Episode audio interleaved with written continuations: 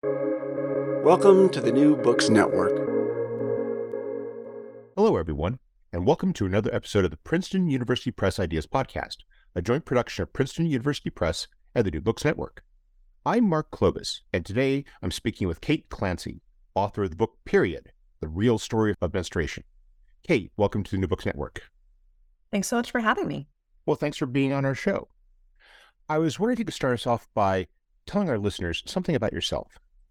Uh, well, I'm a professor of anthropology at the University of Illinois. Um, I'm a parent to two really amazing kids, um, and I have a little bit of a weightlifting habit. there are much worse habits to have, I suppose.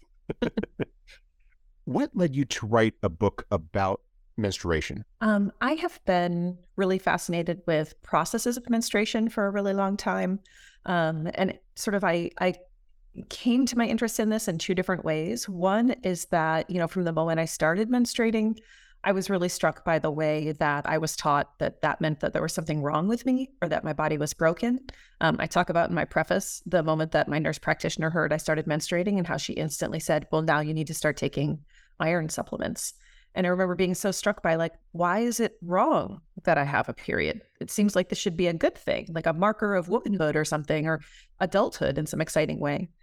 The other thing is that as I got to understand menstruation better, I became really fascinated with the process itself. And it seemed like we really missed out on learning something really cool on the body when we developed such stigmatizing ideas and such a desire to conceal something that's actually really cool. That's one of the things I found really fascinating about reading your book is how the way in which you approach the process of menstruation, which is such a it's a it's a very holistic approach. You talk about it biologically, you talk about what we know about it as a science, but you also talk about uh, the the the cultural and and and and and social uh, you know complications that we've imposed upon it, and and how this has often just you know contributed to our distortion of what it is and and and and you know what it means. Certainly, um, you know, as an anthropologist, um, one of the things that I love about my discipline and its approach is that we seek to understand variation and what that means is that we want to understand all of the really wild and interesting um, amounts of biological variation that exists in the world, but also context, cultural context, social context, geographic context, even, um, to really better understand bodies. You know, with the goal, of course, in some ways, towards better understanding evolution and adaptation. I was wondering if you could start us off by talking a little bit about the the what you uh, refer to in your book as the why and how of menstruation. Could you could you elaborate a bit upon uh, what menstruation is and the, the process as it works as we understand it, and also, and, and this to me was was was one of the big revelations for me in reading the book. What we don't understand about menstruation and, and what we what we think we might know, but we don't necessarily know for certain. Sure. Um, so menstruation itself is a process of the uterine lining um, being, at, at, least the way it was originally thought of, is it's this process of removing waste, this uterine lining that is not needed, that we have to get rid of in order to start over. Um, the better we come to understand the processes of menstruation, the how, uh, the more it, clear it actually becomes that the process of menstruation is not a process of just simply waste removal. It's actually a process of healing and regeneration. And so, you know, by day two of your period, which is often one of the heaviest days for people, you are not just removing effluent, but you are also rehealing that whole endometrial lining and creating an opportunity for all of that tissue to regrow. And menses itself is actually crucial for that process. And when we understand that how better, it begins to push against the why. The why used to be, oh well, we menstruate because it's because menses is toxic. Um, there was this very old, you know, this idea from about hundred years ago um, that certainly has uh, elements of multiple centuries of misogyny that had this idea that menses is this toxic thing and that there's something toxic that has to be removed. And so the process of menstruation is a process of removing toxicity from the body. Um, we now know that there's nothing toxic in menses. If anything, the opposite is true. But what also is interesting is that some of the uselessness narratives, that it's just effluent or just waste, um, are now probably also not quite accurate. And so, again, that instead menses is actually healing, that it's necessary to processes of endometrial cycling, and even that it offers the uterus a chance to practice a process of tissue remodeling that will be really important for it um, should the person who has the uterus ever decide to try to become pregnant. And that uh, I, I, actually uh, have to add that I, I, really enjoyed that that story you you uh, detail in the book as to how it that that toxicity argument uh, or that toxicity misconception emerged. And, it, and I should add although also that, that that gets to you know one of the things I enjoyed about your book, which is that it, it's it, you, the way in which you do a, a great deal to uh, tie it to the human. In, in the sense you, you tie it to where this is you know you're you're you're describing what ultimately is that that complicated human process but about it, you, and this gets to the anthropological approach that you adopt which is you you are talking about that that that intertwining, that interaction between the the the medical and biological on the one hand, and the the the the, the social cultural uh, practice on the other as it's evolved, and how sometimes we take misconceptions with uh, regards to menstruation and we just run with them in ways that it's it's like that old adage about you know uh, how the lie is halfway around the world before the truth puts on its shoes, and how these end up becoming so such burdensome baggage to you know properly you know understanding the what menstruation is and how we as individuals in a society should be dealing with it. Certainly. And you know, what's interesting is I teach an undergraduate course. Um, we just had our last day yesterday called Humanizing Science, where a lot of what we do is push against this really old notion that science is that science has a heroic narrative. You know, there's a heroic man of science who by himself is solving problems. But we're also pushing against this other narrative that science is somehow above or separate from culture and that it is objective.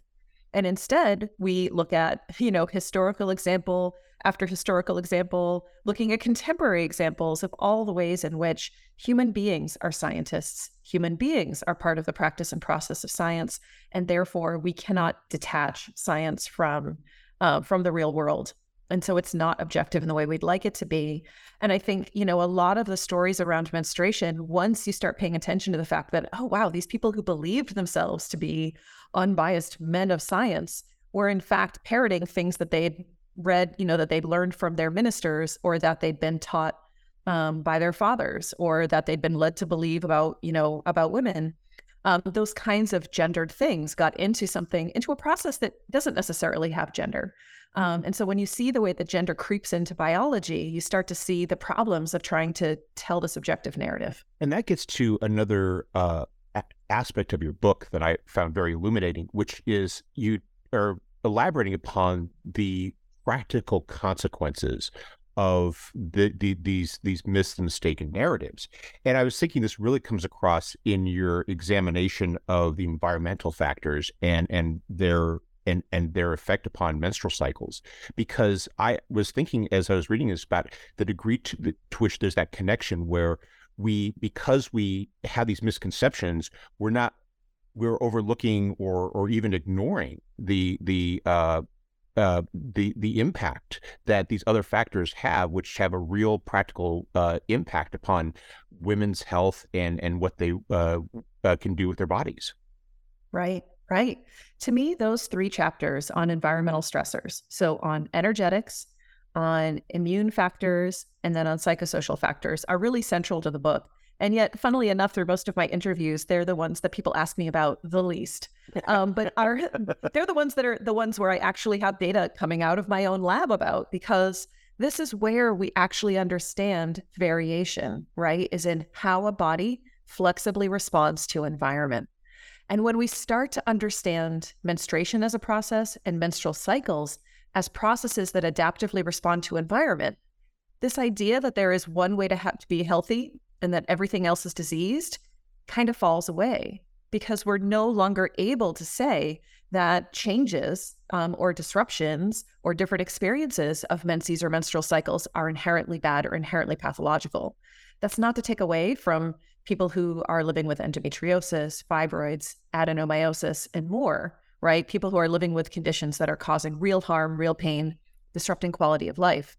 But I can't tell you over the course of my life how many times it has been a revelation for a person to learn that having a slightly variable menstrual cycle does not mean there's anything wrong with you and that there's no need to regulate what is inherently adaptive and responsive. Let's, uh, given what you just said, let's go ahead and take a look at those uh, factors that you just listed in, in in in a bit more detail, starting with the the uh, what you describe in the book as the limited energy theory and, and that notion of, of, energy. And I was wondering if you could perhaps explain that because it, energy, I, I, must confess, is not the first word I think about when I think about the uh, you know uh, you know the biological process of, of, of reproduction necessarily. But as you explain it's you know something that is integral to it that is you know uh, that you know we, we talk a lot about with regard to menstruation.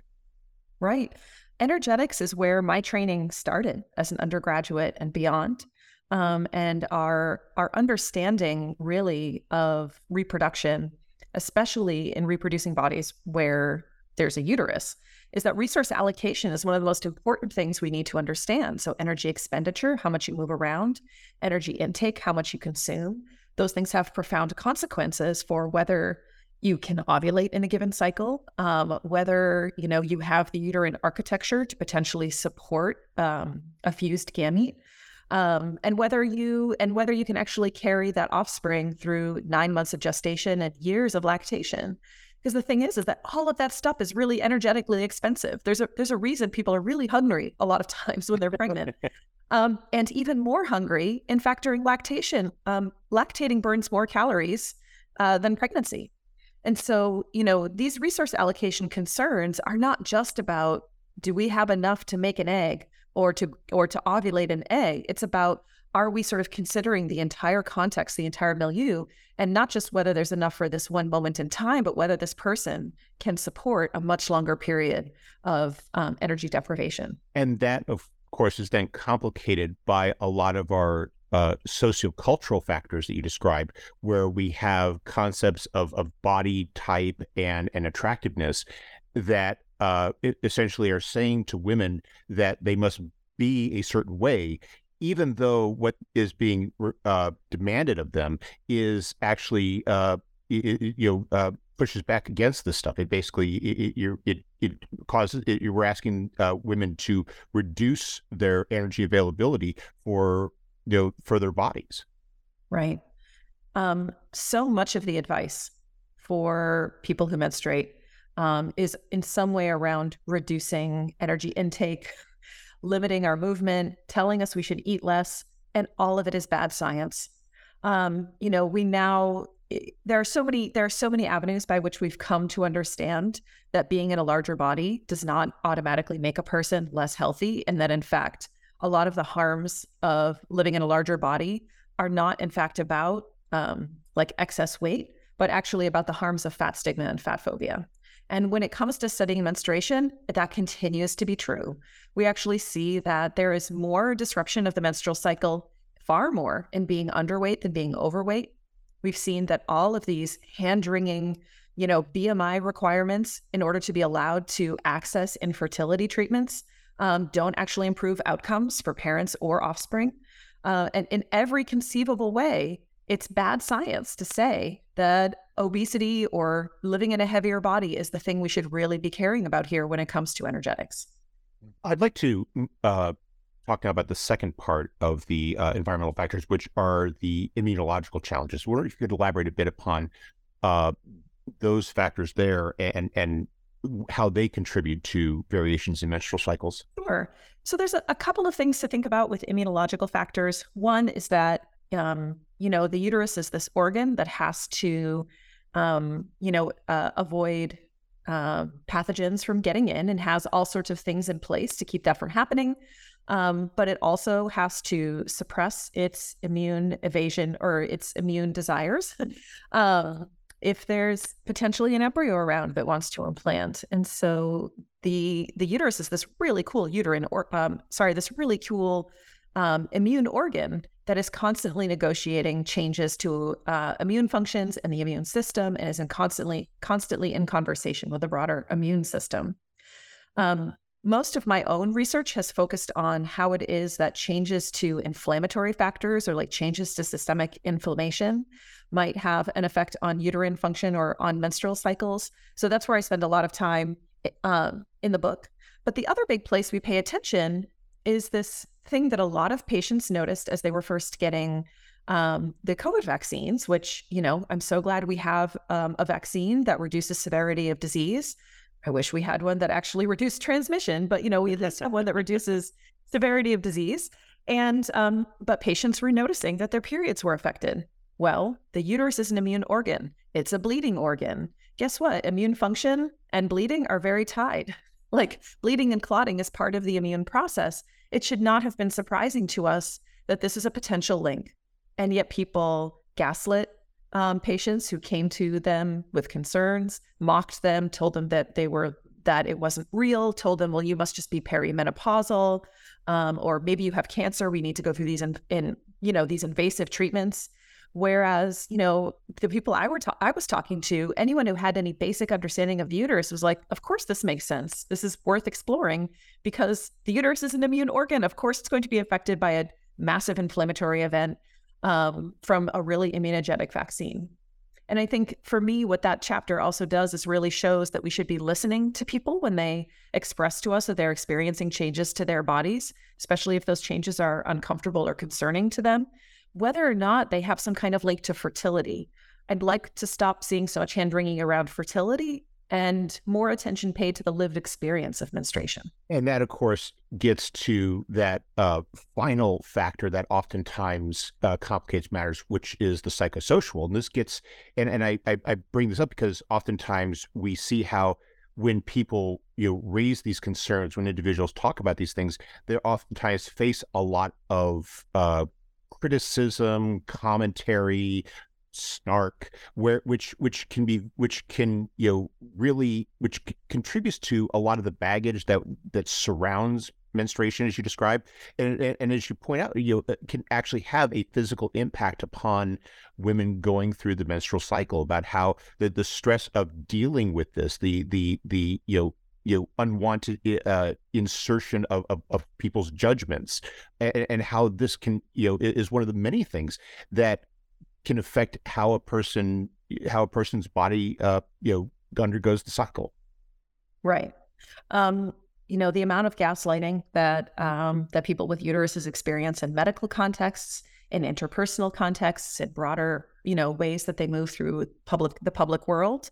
Um, have really profound consequences for their bodies. So it's not just, and you know, one of the things I try to talk about in that chapter is it's not just about the original insult, right? It's not about that that particular moment um, of someone's bad behavior. It's also about what access do they have to respond to it safely, right? If someone cat calls me on the street, what access do I have to respond safely to that in a way that makes it clear that that behavior is not okay when I'm afraid for my life in that moment? Because what if that person um, escalates? If I'm in a workplace, a really broy workplace, what access do I have to respond safely to that in a um, that doesn't escalate? And so we're constantly having to deal with these moments of being constrained in our environment in terms of how we respond, which means it's kind of two insults, right? There's two ways in which it gets into our body. First, the original harm, and then the ways in which our stress system is um, upregulated even more when we don't have access to handling that insult in some kind of reasonable way you describe it, it's it you, you're in a situation where it's not just uh, fight or flight, but it's also it's fight, flight, or freeze, and any any each one of those brings with it its own set of stressors, which could have a negative biological impact. Yes, absolutely. And so, you know, we have because so much of early work on stress responses focused primarily on males um, and or on who whichever um, sex in the moment when we're looking at animals we think to be more gregarious. Um, and usually of course if it's men doing the research and doing the observations they might find certain types of male behavior more interesting. So it took a while for us to move from recognizing that fight and flight were not the only possible responses but freeze and also tend and befriend. So you know um, repairing processes talking them out um, you know, having a sort of a huddle with somebody, um, venting to another person, those types of things are also responses that are available to a person in a moment of stress. Um, but again, in c- certain environments, are impossible to access. Now, you in your book, you're elaborating upon the you know circumstances in which women find themselves, you know, practically every day throughout their lives, and you're describing it, how we've reached this point. In your uh, final chapter, you talk a bit, and I, I love the title, the, the, the future of the period, in, in, in which you, you talk about the, the better environment that you know you can that you envision for this one that takes this information that you've uh you know that you studied that you've learned that you've processed and and, and that you it, uh, talk about what sort of you know world we could have. And you're not talking about something that is that is uh you know you know in, insanely out of reach. You're talking about something that is very practical. How could we be uh, as a society, as a community, uh, you know, as individuals, be better uh, approaching the process of menstruation in ways that are more accommodating of its reality. Right. I to me, the answer is that we should just be caring more about the material body. Period. Um, pun intended, I suppose. Uh, because you know, by thinking about the kind of future I wanted for people who menstruate, it really forced me to reckon with disability justice and disability studies more broadly. Not because periods are necessarily um, a disability, though some people who experience them absolutely experience them that way, but that all of us move through different moments in our lives where we are um, able to exist in public life more or less readily because of the way public life closes out so many types of bodies. Um, and so for me, like my period future is one was where we actually care about each other, where we care about material bodies, where we commit to making sure everybody has access to, you know, clean food. I mean, clean water, food, healthy air to breathe, um, housing, you know, um, a dignified life. Uh, and periods are a part of that because of the way that all of the, or like a great entry point into thinking about this, because the solution we keep trying to create for periods are to make them go away. And like there's a lot of things in bodies that we can't just make go away um, through an IUD or through a really absorbent pad. Neither of which are solutions that are accessible for everybody. For some people, those are wonderful solutions, but for not not not everybody actually has a positive experience with an IUD. Um, and so, you know, it's an entry point into starting to ask, why do we make a world that's so hard for most of us to exist in? Why is it that, you know, most sidewalks are not accessible by wheelchair? Why is it that we don't actually have more flex room around being ill from time to time? Why has everyone taken off their masks and decided we don't care if pregnant people get COVID? Why have we why why have we all accepted this world? All of us who think we're so justice minded and so progressive, um, and we don't make room for bodies. We don't make room for people. So I my hope is that this starts a conversation around periods, but honestly, in the middle of a pandemic that people are pretending doesn't exist, I also hope this forces us to reckon with the fact that we are claiming so many of us are claiming a certain politics that doesn't actually show up in how we treat people every day. Uh, that for me was something else I was thinking about as well when I was reading your entire book, which is how much of this conversation, how much of this this understanding and I use understanding in this respect in quotes, is based upon people who frankly don't have those interests there. You, you, talk about we, but so much of it is about people who is being driven by people whose even if their intentions are good, who frankly don't have that that direct knowledge and frankly at, at some point don't really care to gain it. Right. Right, exactly. And you know, I think that there are ways that sometimes we turn up our noses at people who once they have a personal experience, it changes how they think about things. But I actually do think that's a really powerful way for people to learn. And, you know, like it's only once I have had to reckon with my my one of my oldest kid right now has a really bad sprained ankle, was in crutches for weeks, and we had to all completely change our lives and our schedules to get them to and from school. Uh, which means leaving work early hours early, you know, to go wait in line with my car to pick up my teenager and bring them home and you know or just thinking about like all or like all of the extra things we had to get so that they could get access to an elevator because otherwise children are not allowed to use elevators at the school you know just in so many ways we've it's it's not often until you come up against these things that you notice they're there if you've been living in a let's say a straight body a cis body um an able you know a largely abled body um, it's only once you have those experiences or a loved one does that sometimes you realize, like, actually, maybe I should be caring more about this.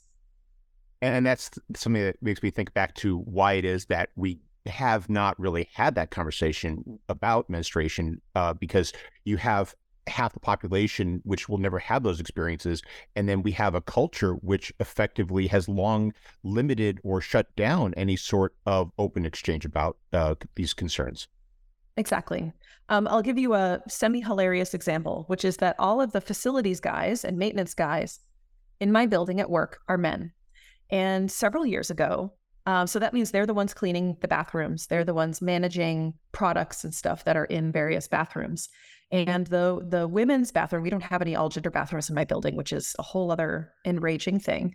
Um, but the women's bathroom has never had um, t- like trash cans in the stalls, which often means that somebody with a tampon out of desperation just flushes the tampon even though they know that they're not supposed to or they accidentally leave some of their menstrual product detritus you know in the room because they don't want to carry it with bloody hands out into the main trash can that's a big open trash can um, and there's no way to there's no baggies or anything like any way to manage it so one day the facilities guys got mad and wrote notes on all of the stalls saying please stop flushing your tampons and then the people who use the bathroom started writing back saying how about you put some tr- some some actual trash cans in these stalls?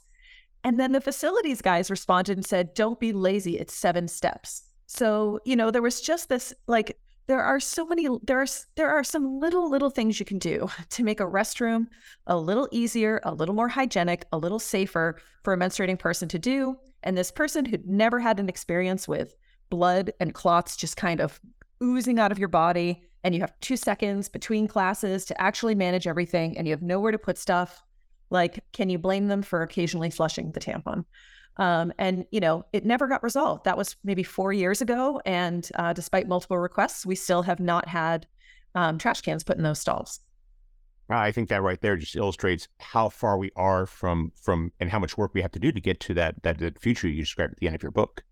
Mm-hmm. Exactly, because if it's the people who are creating spaces, the people who are maintaining spaces.